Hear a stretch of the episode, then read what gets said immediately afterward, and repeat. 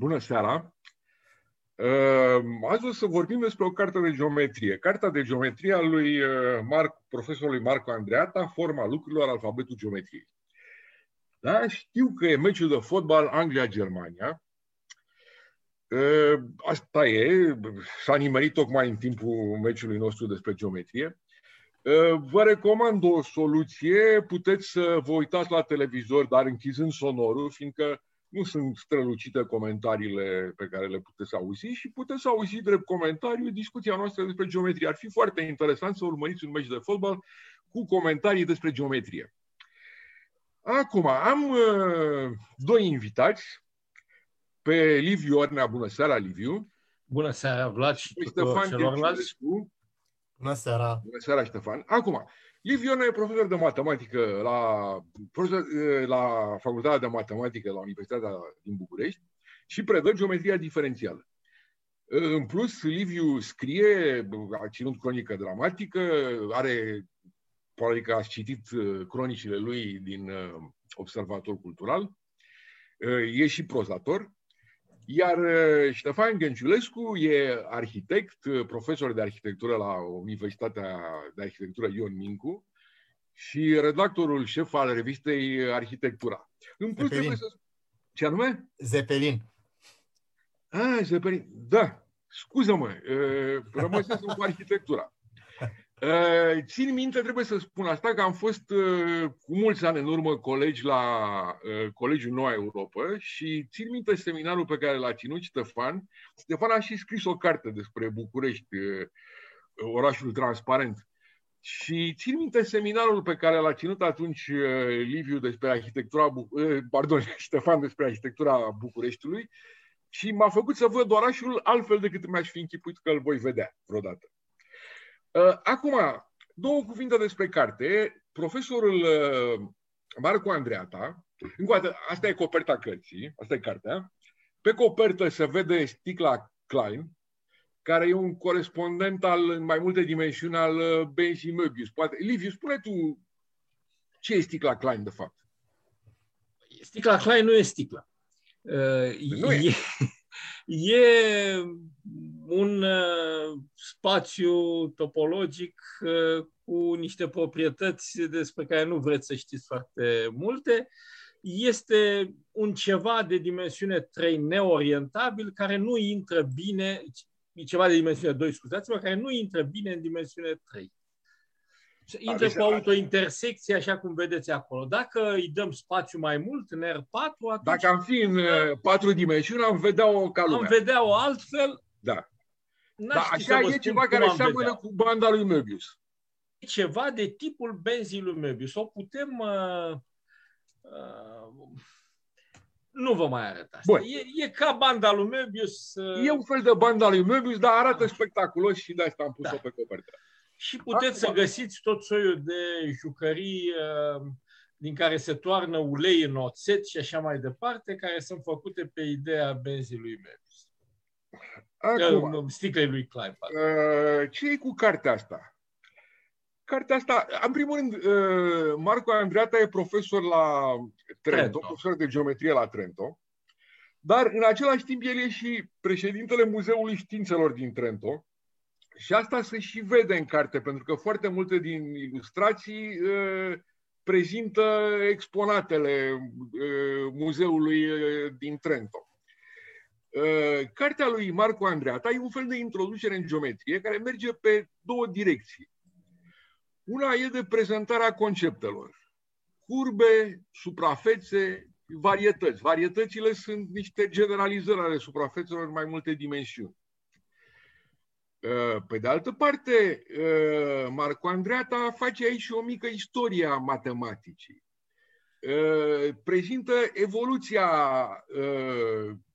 conceptelor, evoluția perspectivei asupra geometriei și, în unele cazuri, chiar intră în detalii, în detalii tehnice, adică sunt prezentate curbele cu formule, sunt și niște mici calcule. Deci, cartea asta s-ar adresa și celor care nu știu nimic despre geometrie, pentru că lucrurile încep de la zero și ar vrea să afle ce înseamnă geometria și cum s-a dezvoltat ea, dar se adresează și celor care știu mai multe, se adresează de pildă elevilor din uh, clasele superioare de liceu sau chiar studenților la matematică.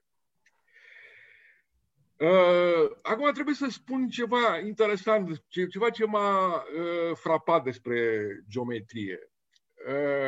Uh, geometria a început, cuvântul are origini grecești și însemna la început măsurarea pământului. Numai că geometria a devenit o știință atât de. Uh, o știință care și-a devorat termenul. Așa încât pentru a desemna știința care se ocupă propriu-zis de măsurarea Pământului, a trebuit inventat un nou termen, care e geodezia.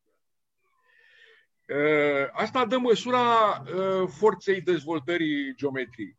Dar primul lucru pe care aș vrea să vă întreb uh, și pe tine, Ștefan, și pe tine, Liviu, e care a fost, cum, a, cum s-a petrecut primul vostru contact cu geometria? Când ați început la școală să studiați geometria? Vă întreb asta fiindcă pentru mine, trebuie să recunosc, a fost o, o surpriză să descoper că formele pe care le vedeam în jur puteau fi uh, privite uh, dintr-o altă perspectivă, puteau fi.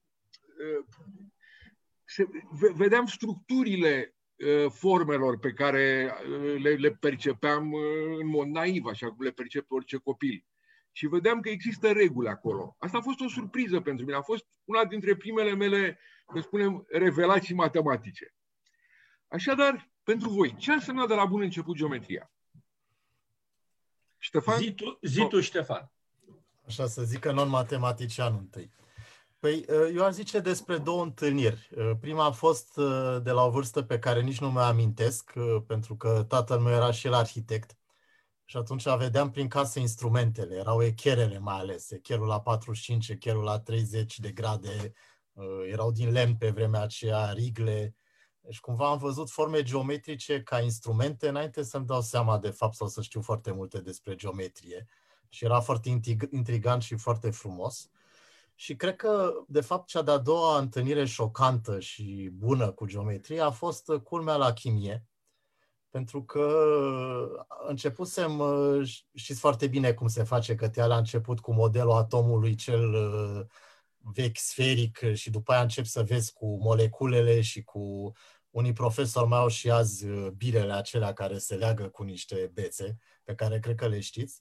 Și a fost un șoc pentru că era geometrie și vedeam pentru prima dată că geometria nu este doar ceva abstract, uh, ci că ține de, cum să spun, de fundamentul materiei și că de fapt toată, a fost această revelație cumva, mă rog, revelație, habar n-aveam, nu, am nu, nu înțelegeam de fapt ce înțelegeam, că tot ce în jurul nostru este și material și geometrie în același timp și structură și să vezi toate treburile alea pe care le învățasem cu un an înainte la geometrie, cu unghiuri, cu lucruri care păreau atât de abstracte, cu teoreme din astea uh, elementare și cum ele se aplică la ceva atât de material cum sunt atomii, a fost, uh, recunosc că a fost un șoc foarte mare și cumva uh, îl mai țin minte și astăzi cumva. Și faptul că lumea noastră este în același timp uh, material, număr, uh, lucruri din astea fine, să le spun așa, și de substanță și organizare care e geometrie.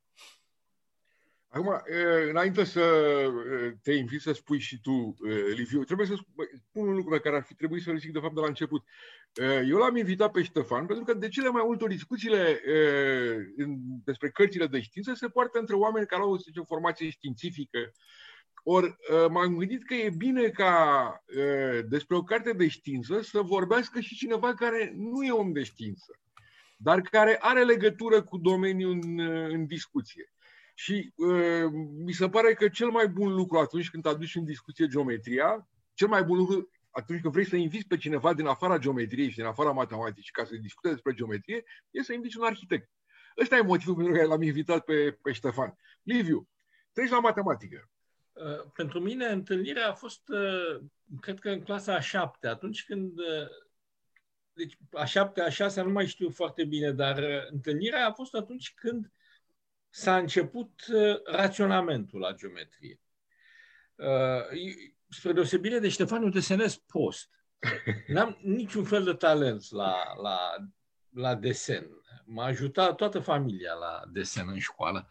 Și uh, mi se spunea o să-ți fie greu, că tu n-ai, n-ai vedere în spațiu, mi s-a spus în clasa 8 n-ai, n-ai, atunci nu poți, că n-ai vedere în spațiu. Și era formidabil că puteai să faci lucrurile astea fără să ai vedere în spațiu și fără să desenezi bine. Sigur că mult mai târziu am aflat uh, adagiul acela lui Hilbert că geometria e arta de a raționa corect pe figuri greșite, ceea ce nu înseamnă că te, că te îndeamnă să faci figuri greșite. Nu, din potrivă, dacă poți să le faci bine, minunat, dar uh, și pe figuri greșite trebuie să poți raționa corect. Asta vrea să spună. Și uh, repet, asta a fost întâlnirea și șocul și plăcerea mare, că se putea uh, raționa și se puteau face demonstrații abstracte, de fapt, pe, nu, nu mai erau calculele de până atunci. Uite, aici mi-am adus aminte acum de un lucru și simt nevoia să-l spun. Eu am avut în clasele 5-8 o profesoară de matematică excepțională. Doamna Elena Constantinescu, care îi datorez enorm și la școala generală numărul 5, era profesoară de matematică și țin minte, era, era o doamnă micuță așa, și țin minte că trasa cercul, își transforma brațul într-un compas, fiind și micuță, brațul fiind mic, trasa pe, pe tablă cercuri perfecte. Era, era incredibil. Și ne-a și spus la un moment dat că uite asta o să țineți voi minte, că eu făceam cercuri perfecte pe tablă. Dar, era dar nu, nu, nu de asta o amintesc, ci pentru că a fost un profesor extraordinar de bun. Acum, uh, hai să trecem puțin la, să trecem la, uh, la povestea cărții uh, lui uh, Andreata. Sigur că el începe cu, cu geometria greacă. Și citează și din Hegel și din uh, Menon, dialogul lui Platon, uh, lăsând să se înțeleagă, din Hegel spune de fapt că geometria care începe cu Tales de fapt, începutul geometriei coincide cu începutul filozofiei, că acolo se află primele raționamente. Gândirea rațională se naște toată cu gândirea geometrică. Și uh, duce, bineînțeles, în discuție elementele lui Euclid, despre care spune că sunt pe semne cartea de matematică cea mai citită, cea, cea mai elementele lui Euclid sunt cea mai celebră carte de matematică. De ce, Liviu? În ce constă uh, forța Povestea de e, e, e cunoscută, de fapt. Uh, unu, elementele lui Euclid nu sunt o carte de geometrie. Sunt o carte de matematică. De matematică, da. E acolo și ceea ce numim astăzi uh, algebră, sunt rudimente de, mai ales uh, de teoria numerelor, deci e matematică, în general, așa cum era înțeleasă și cunoscută la vremea aceea, în perioada elenistă. Ce este extraordinar la această compilație, de fapt? Nu, nimeni nu știe nici astăzi care, care sunt uh, părțile originale ale, ale lui Euclid și ce anume au făcut alții. Se, se știe despre unele lucruri că au fost făcute de Eudoxus uh, sau de Thales, dar uh, nu despre toate se știe. Unele probabil îi aparțin și lui Euclid. Deci ce e formidabil acolo este ideea pe care a avut Euclid de a pune la un loc cam tot ce se știa, sau măcar ce știa el la vremea aceea despre matematică, într-o formă organizată. Ceea ce nu mai făcuse nimeni până atunci, sau nu știm noi. Oricum, este primul text de acest semenea învergură în care lucrurile sunt sistematizate.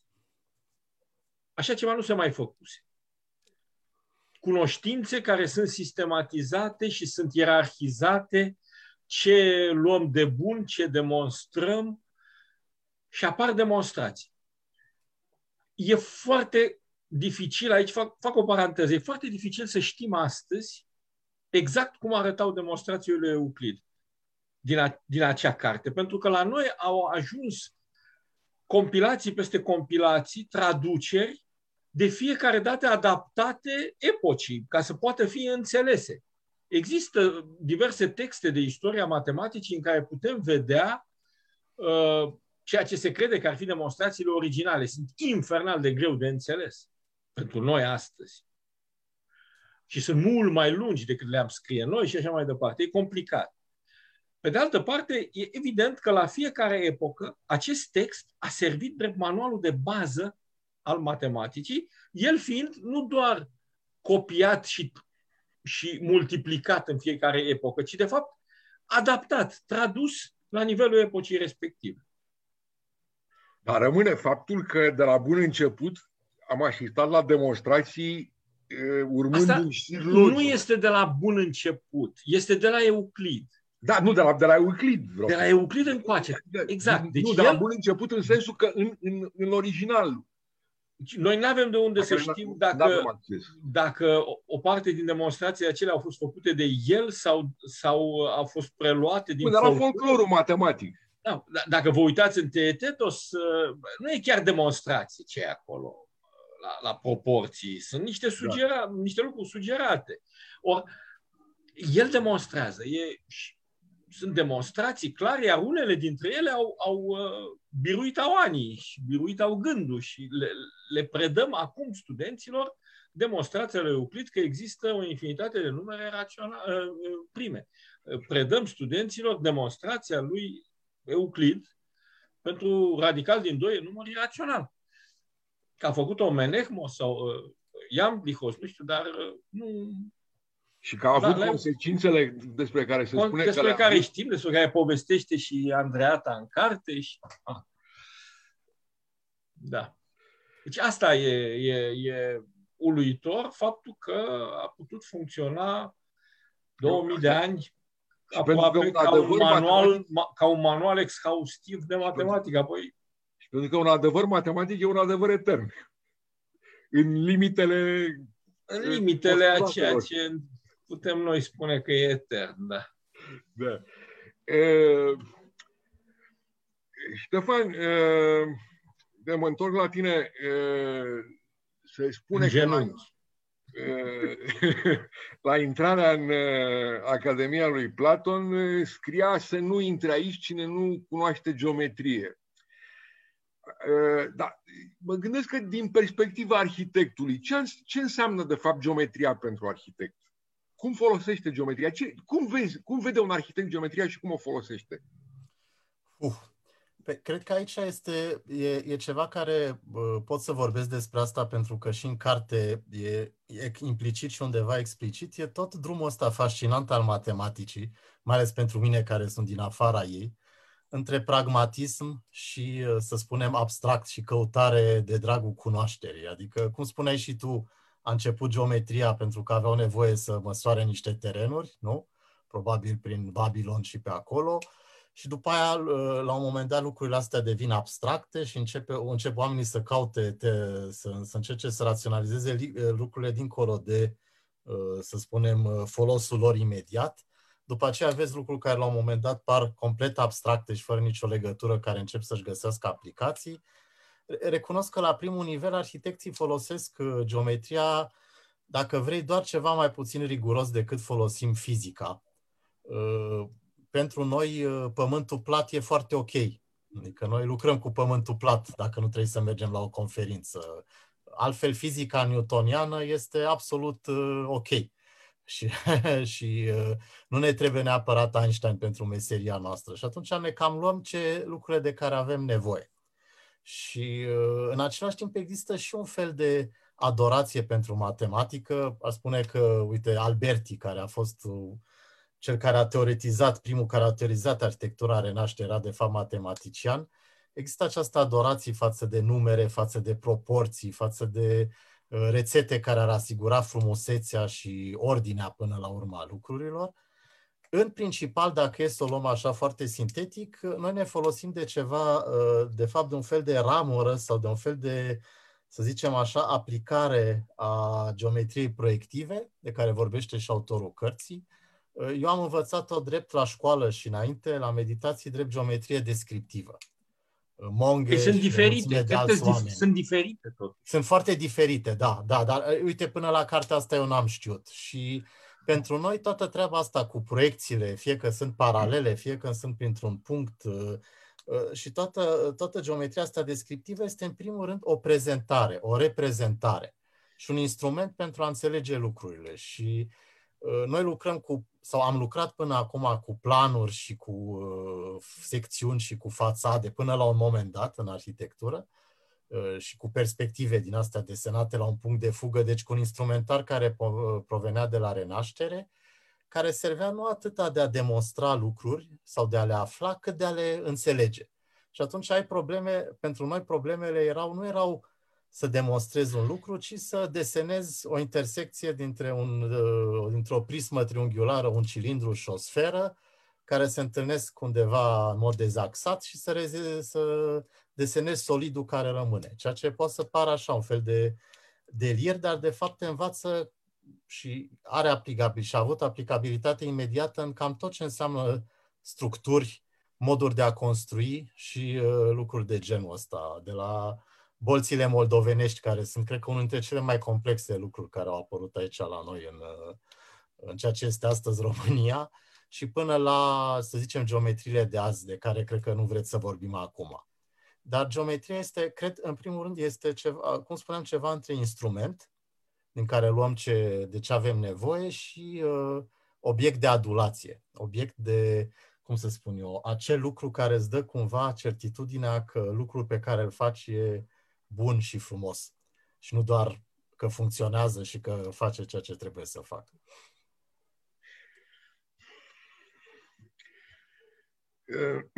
Nu știu ai cam, am, ai cam amuțit, domnul Zografi. Da, nu, mă, mă gândeam... Nu știu dacă am spus prostii prea mari sau... Nu, deloc, tocmai, tocmai, prostii, tocmai. Din potrivă, mă, mă întreb, mari arhitecți italieni au fost și geometri? Erau și Dom'le, puțin matematicieni. Buneleschi, Buneleschi, da. da. Buneleschi mă gândeam. Buneleschi, da, și cred că și Bernini. Da, și și Guarnieri, cei cu barocul în general erau pentru că sunt niște geometrii absolut delirante, da?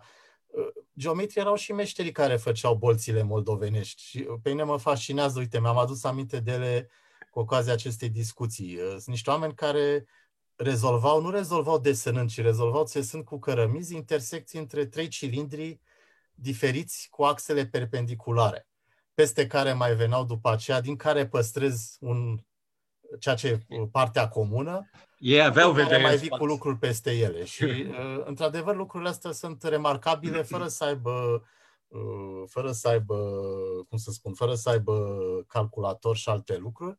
Și apoi mai e un lucru care aș ridica, cred, mingea la fileul lui Liviu. Știi că vorbeam noi doi, Vlad, înainte de acum câteva zile.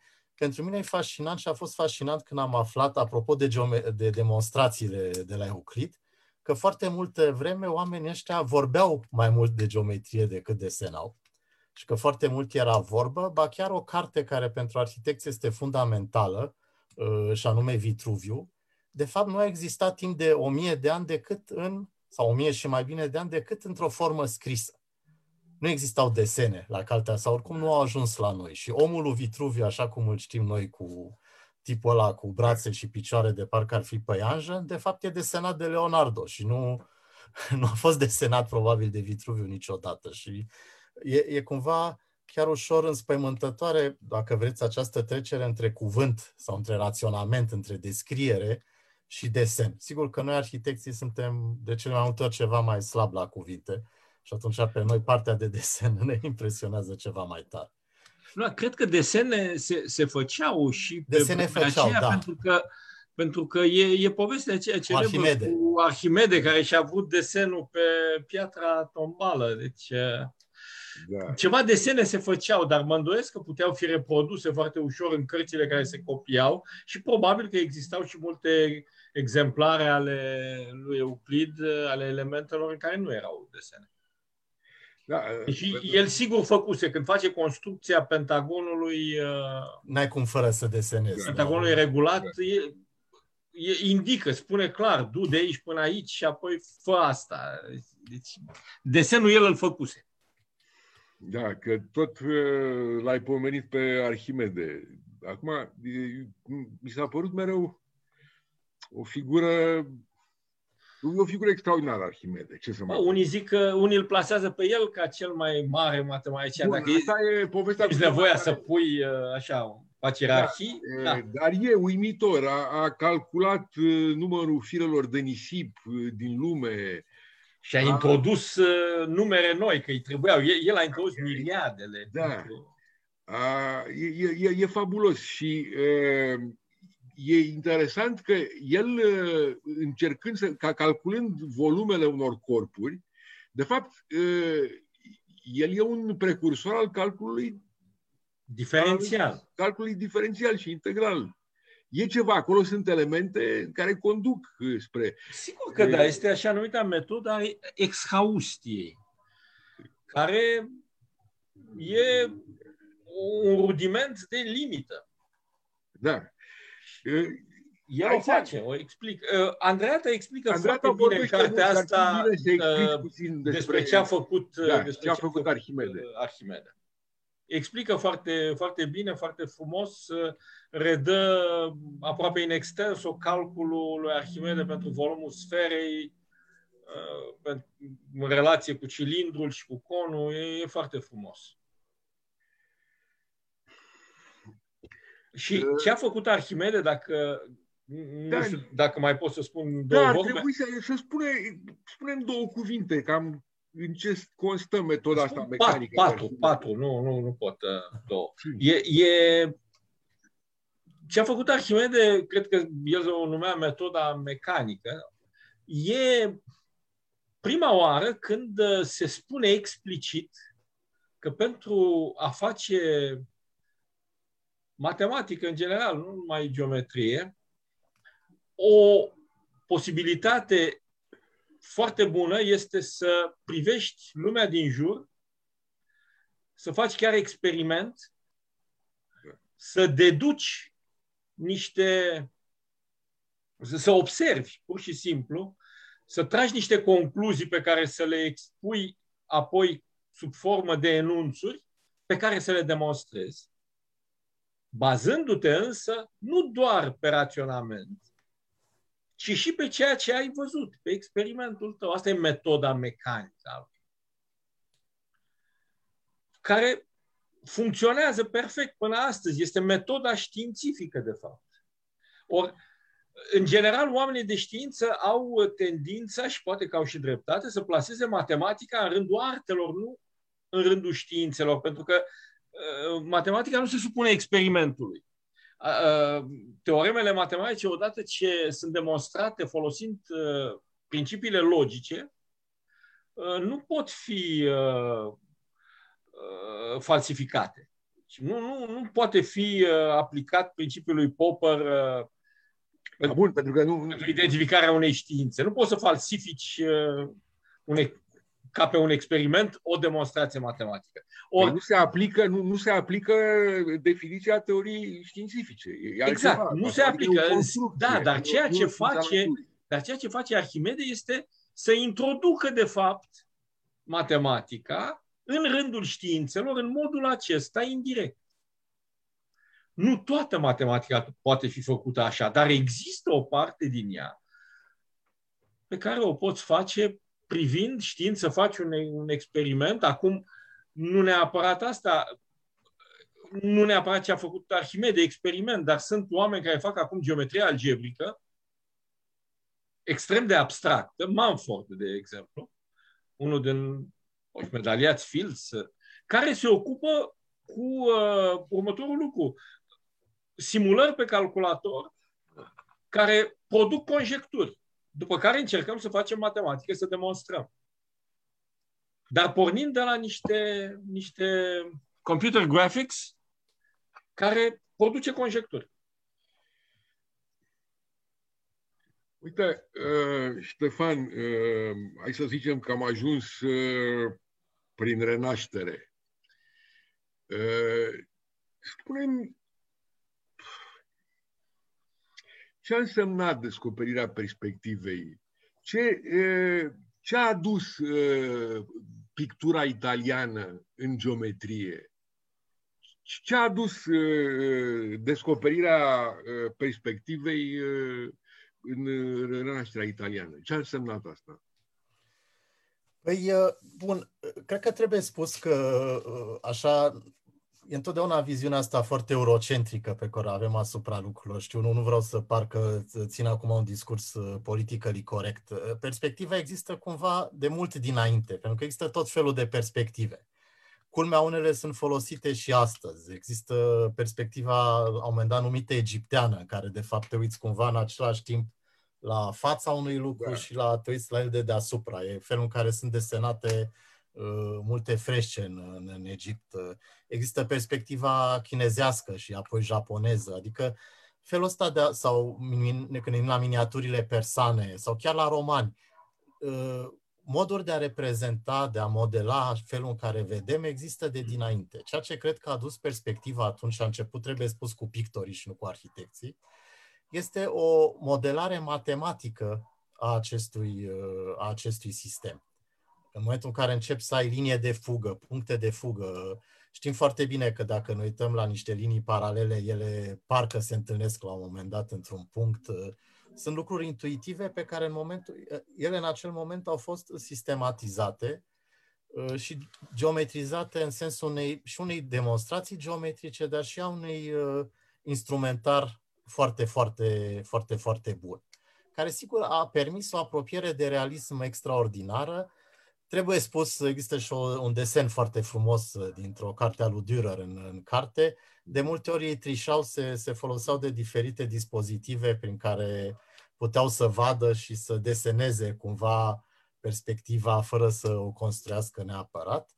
Uh, a însemnat cumva un, uh, și cred eu că matematica, de fapt, și perspectiva și apoi geometria descriptivă au dus cumva, a fost tot acel pas uriaș care a, a făcut să se treacă de la, în arhitectură de la meșter, pentru că totuși știm foarte bine că Nevul Mediu era un meșter, chiar dacă era un meșter mai mare, așa ca Manole și alții mai, uh, mai mici, la arhitectul ca intelectual, ca om care are pretenția de a fi mai mult decât, de a face mai mult decât o artă mecanică, cum se spunea în epoca clasică, de a fi cu adevărat un conducător și de a-l despărți de cel care execută propriu zis uh, lucrarea.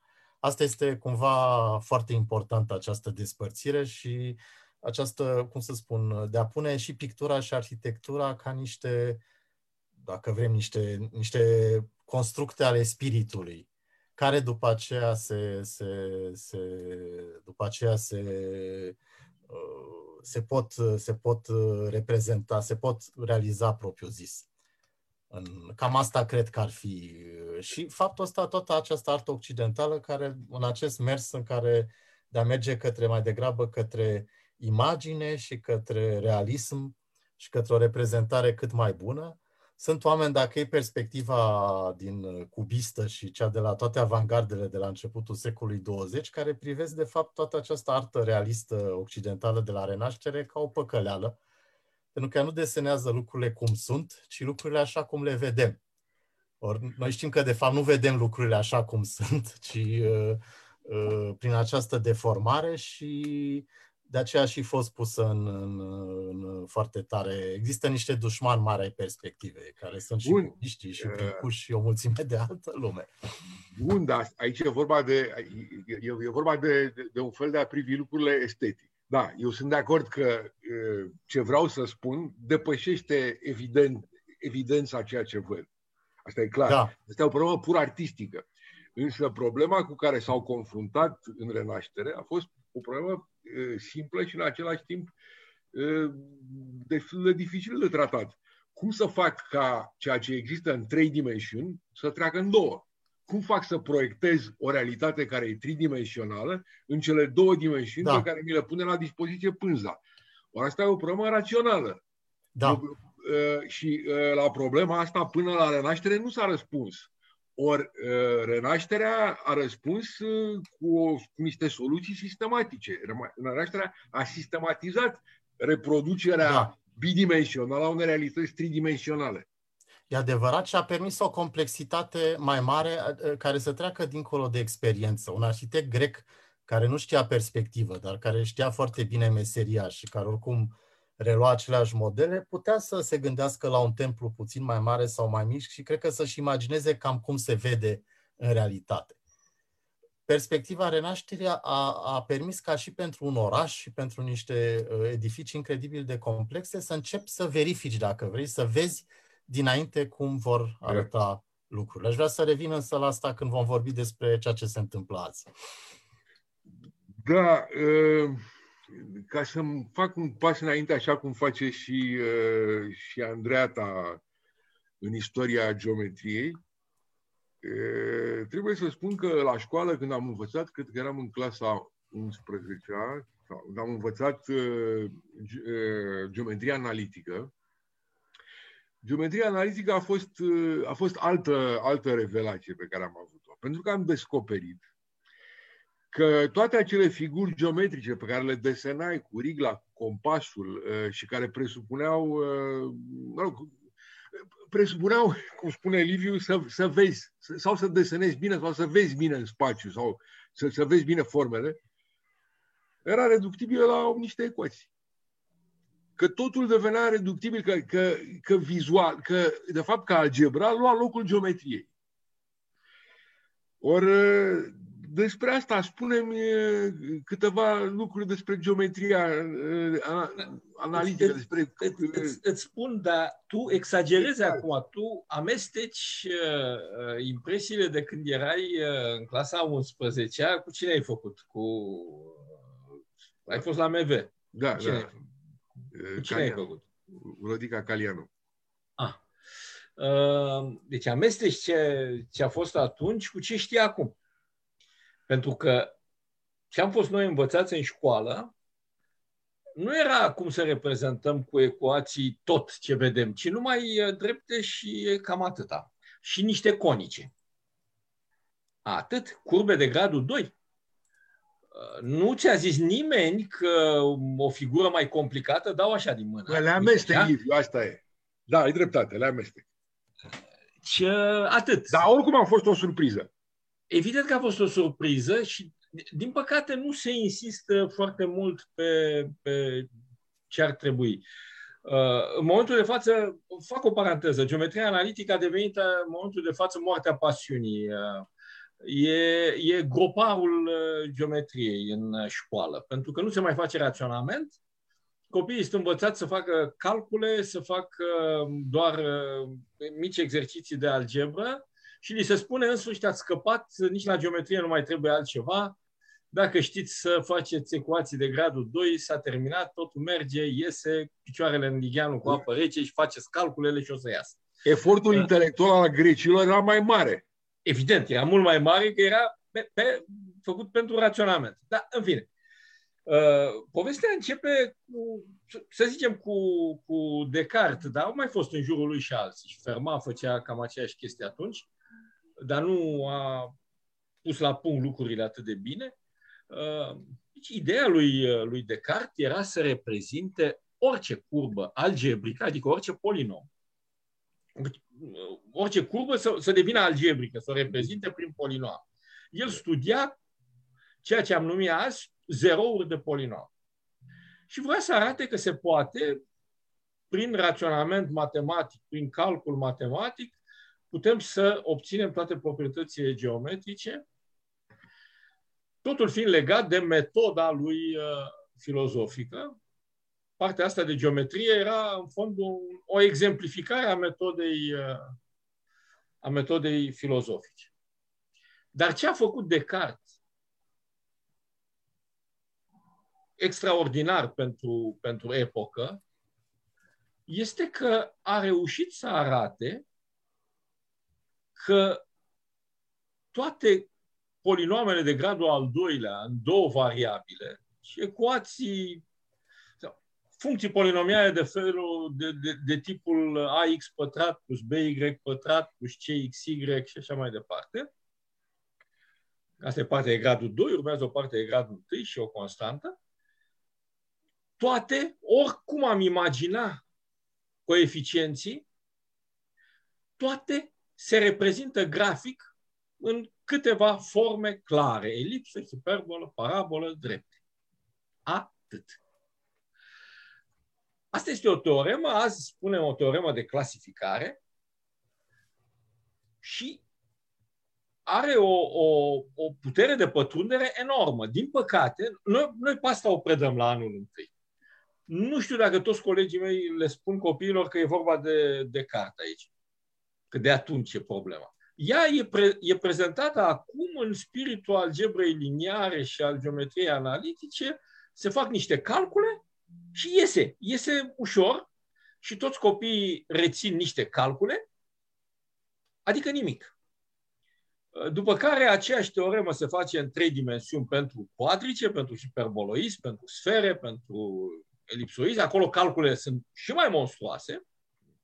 Acolo chiar sunt urâte. Da, știu. Copiii se supără și evident că nu le place. Și se duce dracului teorema asta de o frumusețe extraordinară și de o, o, o adâncime foarte, foarte mare.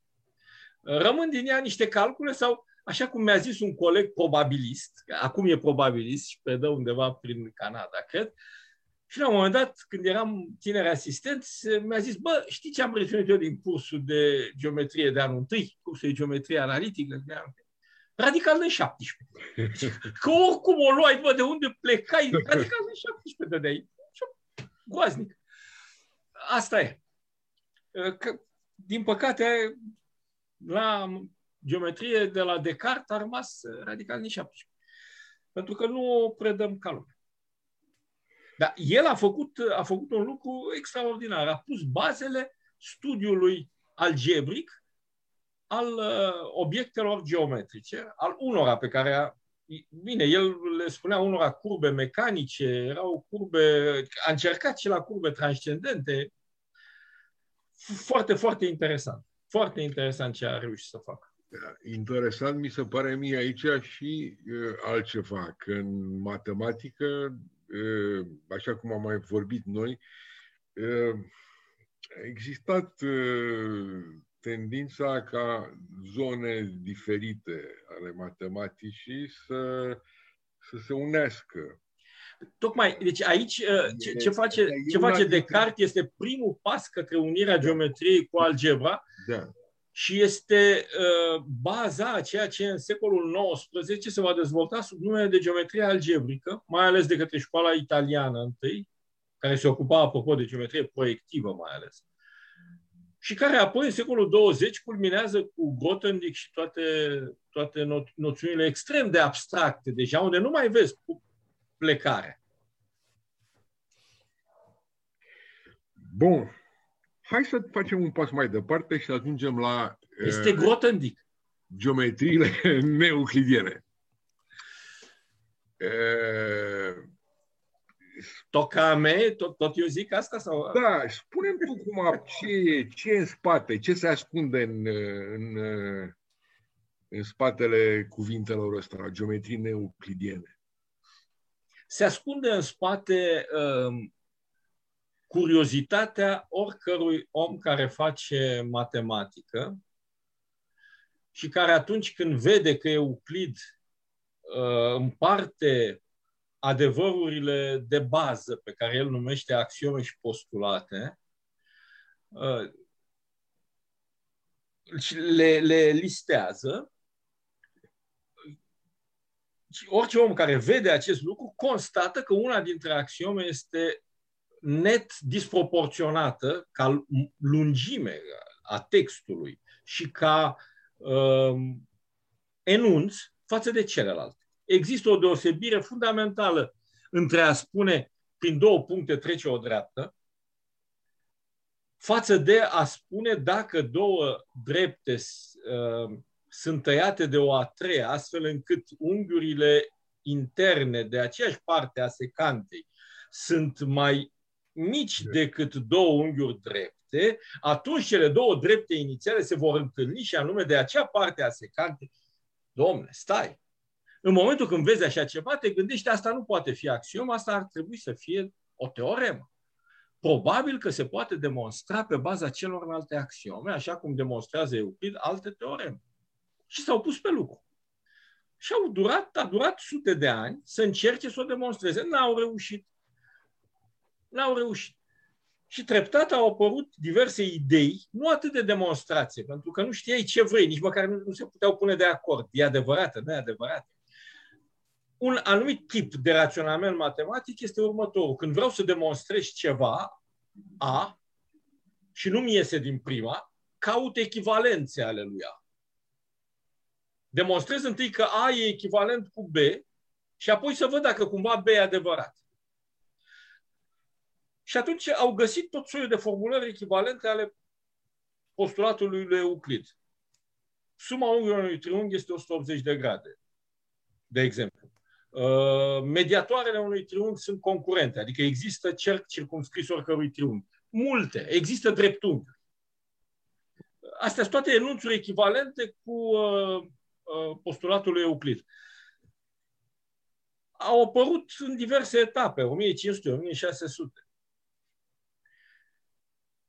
e foarte interesant de observat că pentru Aristotel, suma unui, unui triunghi putea fi 180 de grade sau nu. Dar el zice, poate foarte bine să nu fie, însă o lume care, în care nu e 180 de grade suma unghiului unui triunghi, că cam na, e nenaturală, nu, nu ne place, repugnă. Dar a, a priori el nu era împotriva, împotriva ideii. Deci de atunci a pornit discuția. Ei, fac o paranteză, există o carte minunată despre care Andreata nu știe, nu, nu o citează, a lui Imre Tot, publicată da, tot la voi la Humanitas. Da. E, da, foarte frumos. Palimpsest. Palimpsest. Uh, care e, e toată istoria aceasta repovestită. Ei, au încercat să demonstreze axioma lui Euclid sub oricare din formele echivalente ale ei cel mai departe a ajuns, uh, a ajuns Lambert, cred, uh, părintele Lambert. Uh, a ajuns Sacheri foarte departe, la 1600 și 1700. Și primii care au înțeles că, de fapt, pentru a vedea dacă e adevărată sau nu, dacă e teoremă sau nu, e suficient să o înlocuiesc în sistemul lui Euclid cu negația ei, axioma a cincea, să o înlocuiesc cu negația ei și să văd dacă ajung la vreo contradicție. Au fost boieri și uh, în același timp, uh, aici e greu de spus, au cu un an înainte Lobachevski, sigur a publicat cu un an înainte Lobachevski, și de fapt înaintea lor Gauss, care se pare că le cam știa, dar nu a publicat după mărturisirea lui pentru că se temea de scandal, de strigătele beoțienilor. Și, de fapt, da. a reușit, Boio a reușit să arate că dacă înlocuim cu una dintre cele două posibile negații uh, ale axiomei lui Euclid, obținem un sistem la fel de valabil. Ia zi. Lobachevski a făcut de, practic același lucru, dar pe altă cale. El a lucrat trigonometric, a lucrat uh, mult mai uh, analitic. Uh, Boio a lucrat sintetic.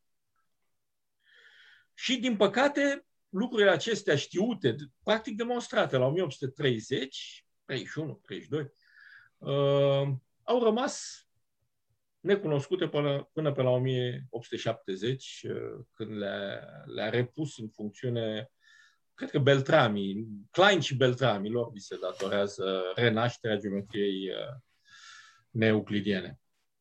Neeuclidiene pentru că nu mai folosește axioma a cincea lui Euclid și o negație a ei. Ștefan, pentru, pentru tine are vreo, are vreo rezonanță chestia asta cu geometrie neeuclidiene?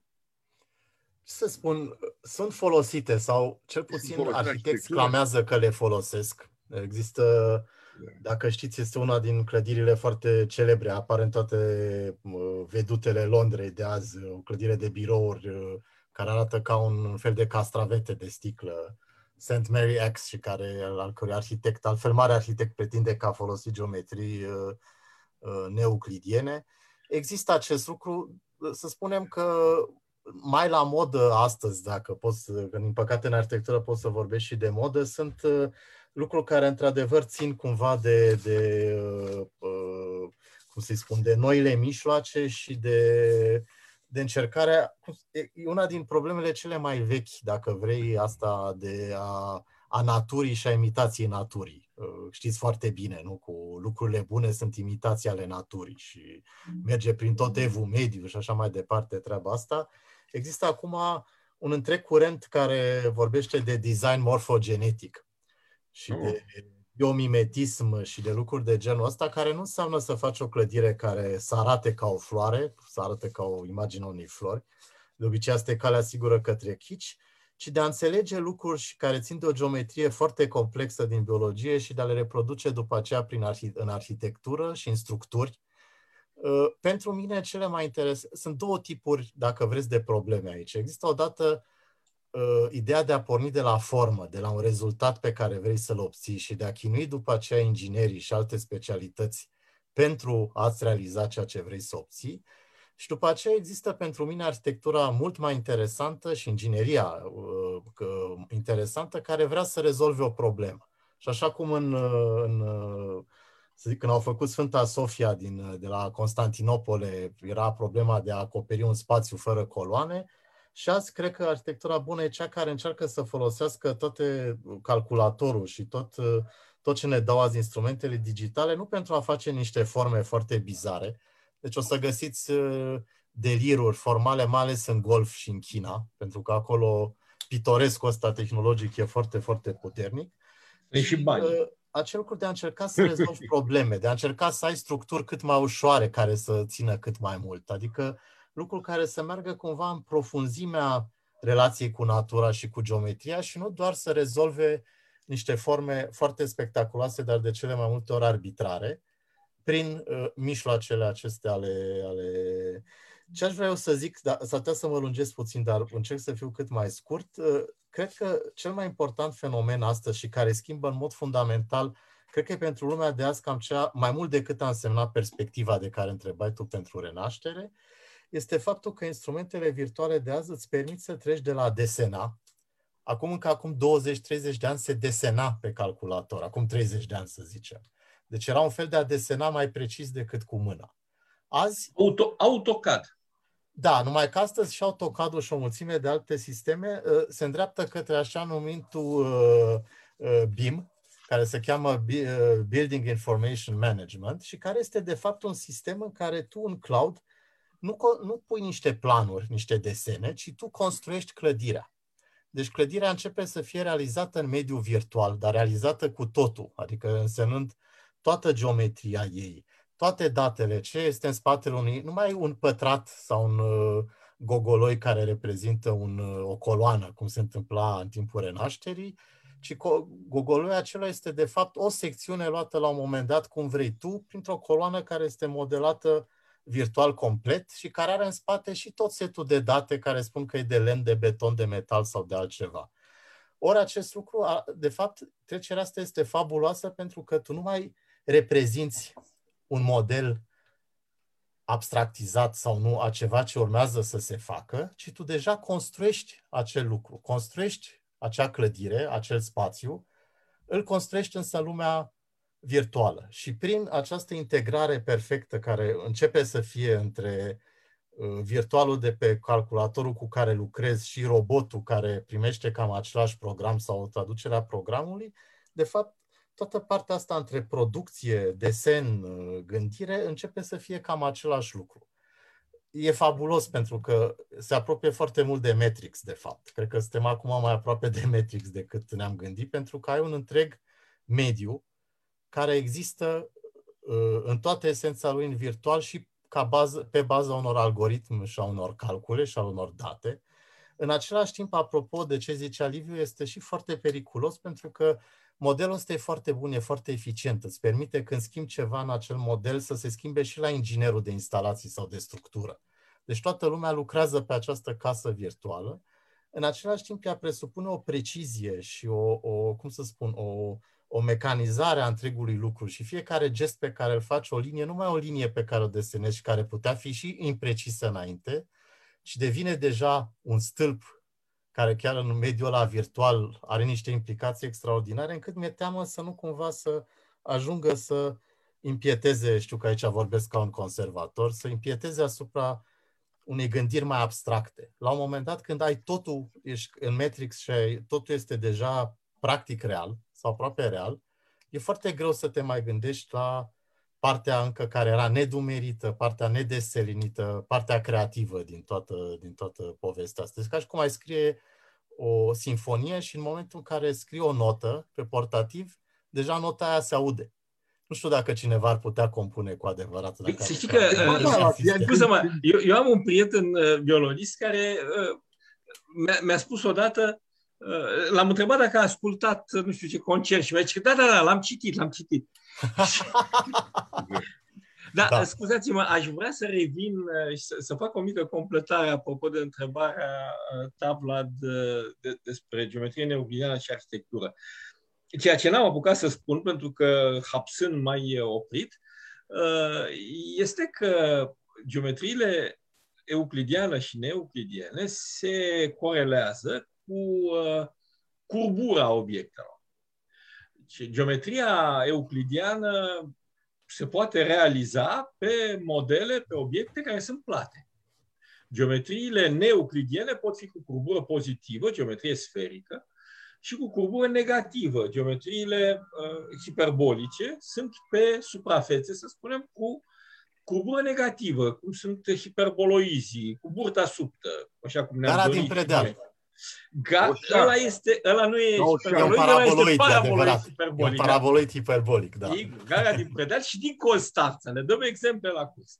Uh, dar uh, aici se văd uh, când omul acela despre care eu nu i-am reținut numele, în pare rău, care spunea că folosește geometriile neeuclidiene în uh, ceea ce face, el asta se referea, că face da, suprafețe da. cu curbură, cu curbură negativă, probabil. Norman Foster, da. Da, probabil face suprafețe cu curburi, sau cu, nu neapărat cu curbură constantă, cu curburi uh, uh variabile. Deci, despre asta este vorba. Și a, a, asta este o parte fascinantă, pentru că s-a trecut de la uh, geometria așa cum o făcea Euclid, axiomatic, și cum s-a făcut timp de uh, 1500 de ani, 700 de ani, prin Descartes, s-a ajuns să se facă cu mijloacele analizei matematice până la urmă. Sigur că Descartes nu avea analiză la îndemână, dar el a dus către asta, el și Fermat, după care s-a ajuns la ceea ce numim azi geometria diferențială, care integrează toate ideile abstracte ale geometriei făcute de Euclid într-un aparat analitic și în care se ajunge la această noțiune formidabilă de curbură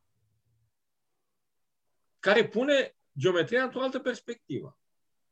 Și prin această trecere se ajunge la ceea ce știe Vlad la teoria relativității da. care folosește geometria diferențială neeuclidiană, evident. Da, dăm voie să fiu hapsân. Ehm, ehm, aici, în întrebarea pe care am pus-o eu uh, lui, uh, lui Ștefan, uh, ea e tâmpită la prima vedere, nu chiar de tâmpită pe cât e. Pentru că noi se întâmplă că trăim într-un spațiu euclidian. Lumea în care trăim noi, dacă trasăm niște triunghiuri, dacă vom vedea că suma, triunghi, suma unghiurilor, acelor triunghiuri, oricât de mare ar fi în vecinătatea noastră, se întâmplă să, să dea 180 de grade. Da. Trăim într-un spațiu euclidian. Pe de altă parte, există o pasiune pentru forme torturate care a fost sugerată, care, pasiune sugerată de explozia geometriilor neeuclidiene. Deci e o tentație de a mima în spațiul tridimensional pe care îl avem la dispoziție și care este euclidian, e o tentație de a mima ceva neeuclidian. Însă, de unde știi cum este? Este o impresie pe care o am. Pentru că e o seducție a matematicii asupra artelor și așa. Dar ce mi se pare mie interesant în cazul geometriei neuclidiene e că s-a crezut și, și anticii credeau că geometria descrie lumea. Că lumea, și e lucrul pe care îl credea și Kant, Uh, uh, ai, nu, da, nu, Kant credea... Da, e, mai e complicat, Vlad. Stai, că știi foarte bine. Da, e adevărat, dar credea că la uh, geometrie nu se ajunge prin experiență, că geometria, că uh, spațiul în care trăim, și asta vine de la Newton, pentru Newton spațiul e absolut, exact, spațiul iar, e... Iar, iar, iar Gauss scrie explicit în două locuri în niște scrisori că a ajuns la concluzia că, spre deosebire de timp, spațiul nu este a priori. Da, dar ăsta e saltul pe care îl facem mai târziu, relativitatea generală, în care vedem că lumea care ne apare a fi uh, plată, ne apare a fi euclidiană, nu e euclidiană în, în în vecinătatea uh, corpurilor de masă mare sau în prezența energiei masă. Și uh, ce, ce spune, de fapt, în două cuvinte relativitatea generală este că uh, energia, energia masă îi spune spațiului cum să se curbeze, iar spațiului timp cum să se curbeze, iar spațiul timp îi spune Uh, materiei cum să se uh, deplaseze. Uh, și ăsta e punctul în care a ajuns în momentul ăsta fizica. Pe de altă parte, însă, ce e foarte interesant este că, sigur că în vecinătatea corpurilor de masă mare, spațiul, se, spațiul timp se curbează. Dar ce pare să fie adevărat, pe de altă parte, este că la scară mare, la scara Universului, spațiul, spațiul, nu spațiul timp, spațiul e euclidian. Asta e foarte interesant. Toate uh, observațiile din fizică ne arată că, de fapt, trăim într-un univers euclidian, spațial euclidian. Bun, dar cred că am intrat în lucruri uh, mai complicate decât era cazul cu duși de cartea lui Andreata. Care nu ajunge până acolo. Da, uh, spunem, da, uh, cum vezi tu vizualizarea pe calculator, Ștefan?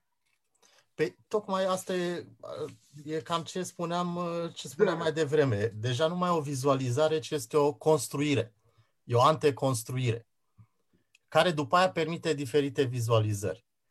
Trebuie spus că știu, am colegi care sunt de altfel arhitecți excelenți și care preferă în continuare să lucreze în mod clasic, desenând da. și nu făcând obiecte, adică în care, pentru care linia e o linie, chiar dacă e pe calculator. Asta ține de, ține de felul în care te-ai format? Sau... Da, dar e nevoie, e vorba de, pare că tot e o chestie de conservatism, dar așa cum spuneai și mai devreme, nu e doar asta. Ai nevoie de o anumită, și cred că aici, dacă vrei, ne apropiem de matematică și de ce zicea Liviu, ai nevoie de o anumită abstractizare a lucrurilor. Pentru că dacă lucrezi, dacă lucrezi și din start linia ta este un perete, e poate prea mult peretele ăla începe să te încingă, începe să nu te lasă să gândești în afara lui. Începe să aibă toată materialitatea, costuri și alte lucruri. Cât e o linie, poți încă să fii într-o lume a esențelor. Poți, dacă vrei, să fii într-o lume în care proiectul e ceva platonic, ideal și în care după aia construcția e ceea ce se poate din acea, din acea idee inițială. Uh, și de aceea lupta asta între oameni care nu vor să lucreze decât pe obiect chit că e un obiect virtual și cei care ar prefera, acum recunosc că mă simt și eu să lucreze pe partea asta mai abstractă, care după aceea vine, devine obiect, e, ține cumva și de, de cred eu, de, de capacitatea asta de a, sau de nevoia de a mai fi totuși în abstract și de a, de a nu te duce imediat în calcule, apropo de ce zicea Liviu. Dar dacă îmi dai voie, vreau să zic doar două chestii foarte scurte. Una e totuși să iau apărarea colegilor mei E adevărat că uneori căutarea aceasta a formelor neeuclidiene este strict formală și ține de un spectacol, dar dacă revin la gara din Predeal, totuși acolo te poți gândi, sigur că sunt, e ceva, o casă care seamănă cu munții, în fine, dar trebuie să te gândești că dacă acea casă ar fi făcută într-o geometrie din asta rectangulară, ar trebui niște grinzi enorme care să țină niște plăci de beton foarte groase și pur și simplu luând o formă și deci din formă, din geometrie, ea stă. Stă, deși este subțire cum nu ar sta niciodată dacă ar fi o placă de beton obișnuită. Deci atât că e un exemplu în care căutarea asta, geometria asta specială de paraboloid, este ceea ce îi permite să faci atât economii de material, dar mai ales să faci ceva mult mai fin. Și pentru mine faptul că poți să iei o foaie de hârtie și ajunge să o pliezi, nu? Ca, să, ca ea să stea, cumva, ceea ce n-ar sta niciodată dacă e dreaptă, mi se pare că e o chestie extraordinară. Și al doilea lucru, și nu vreau să devin nici eu prea filozofic, dar profit de prilej ca să o zic, pentru arhitect spațiu înseamnă ceva foarte diferit de restul lumii. Pentru că pentru noi spațiu nu e doar o chestie care este ceva care te conține, un sistem de relații general în care te poziționezi. Pentru noi spațiu are o existență concretă. Spațiul este un obiect. De fapt, spațiul este o structură de obiecte. Și camerele noastre trei, care toate au dimensiuni diferite, uh, finisaje diferite, uite, toți avem bibliotecă în spate, așa parcă am fi politicieni la o discuție, uh, sunt trei spații care, de fapt, au o existență concretă care este dată de dimensiuni, de deschidere, de materiale, de lucrul ăsta. Și pentru arhitectură este esențial că noi lucrăm, de fapt, cu spațiu și mai puțin cu niște obiecte, niște forme care stau undeva, ci niște lucruri care ne conțin și al căror, de fapt, înțe- ă, esența lor nu este dată de limite atât de mult cât este dată de lucruri pe care îl conțin. Ceea ce este un mod, cred eu, foarte diferit de a privi față de cel în care, poate chiar matematic, în care spațiul este ceva foarte general, cu niște reguli proprii și în care se întâmplă niște relații. Am terminat, cred că am vorbit prea mult. Nu, nu, e foarte interesant pentru că întotdeauna e interesant să, să descoperi cum uh, văd cei din afara științei lucrurile astea care totuși țin și de știință. Uh, Liviu, uh, poți să ne spui cam unde e azi geometria, așa, în, în șapte cuvinte? Șapte. Uh, măi, geometria... 7,5 o, o duce bine, dacă asta era întrebarea, o duce bine. A devenit un domeniu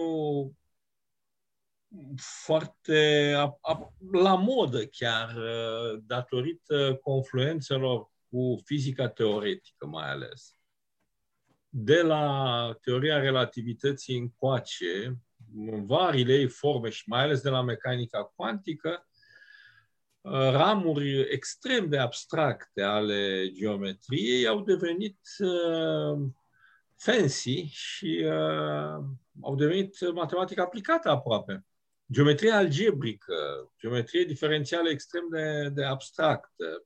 Uh, ai, ai exemple, Vlad, în, în, uh, chiar în ultima carte a lui Rovelli, uh, pe care o traduci, uh, el spune, a, a, Rovelli are un articol în colaborare cu Alain Kohn, care face geometrie necomutativă, acolo chiar nu mai desenezi nimic, nu mai există spațiu.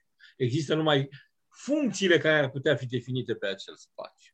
Um, apoi, uh, particule elementare, une, unele particule elementare sunt modelate de niște conexiuni înfibrate vectoriale de un anumit tip.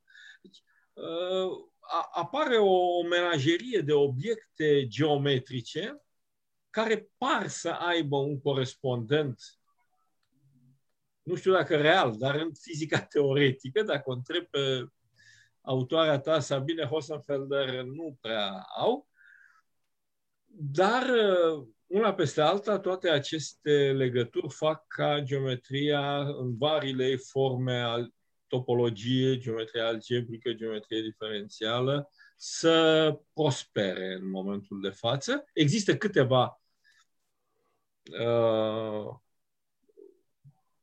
teme mari. Există conjectura lui Hodge, uh, care, topologie și geometrie complexă, care e încă nedemonstrată. Există și alte teme mari în, uh, în analiză. Deci avem ce face. Păi să-i urăm atunci la geometrie sănătate, prosperitate. Eu aș mai adăuga un mic lucru, că nu se știe, e posibil ca spațiul însuși să nu fie continuu, să existe atom de spațiu, iar atunci, mă rog, dacă niște ipoteze din teoria cuantică a gravitației sunt corecte, iar atunci spațiul devine cu totul altceva decât ne-am închipui. Rovelli spune că spațiul e de fapt o mulțime de conexiuni. Privește da. spațiul ca pe o rețea de conexiuni. Dar Andreata citează, e, e primul la care am văzut acest lucru citat într-o carte de popularizare. citează un fragment din memoriul lui Riemann de la 1854, care spune că ar, e posibil ca spațiul, de fapt, să fie discret și ceea ce credem noi că, uh, că e spațiul continuu să fie doar o aproximare bună pentru calculele noastre. 1854. Da, era, era un tip de primul. Uh, bun, uh, să-i urăm geometriei sănătate.